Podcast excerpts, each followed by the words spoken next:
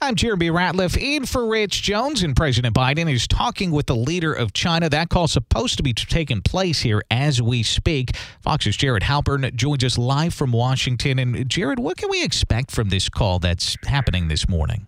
Well, it's an important relationship between the United States and China. This will be the fifth time that uh, President Biden has spoken with his counterpart, President Xi of China, since mm-hmm. he took office, and we expect um, uh, the the discussion to, to focus on a couple of issues. One, and we have been trying to get an answer as part of a press corps here about what the, the president will do as it relates to these uh, China tariffs first put in place during the uh, Trump administration. And there has been some pressure on President Biden to uh, lift uh, at least some of those tariffs as a way to bring down prices, uh, combat inflation.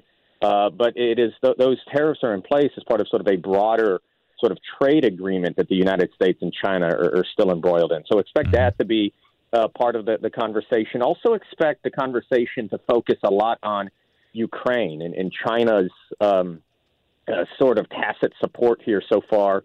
Uh, of Russia and their president Vladimir Putin.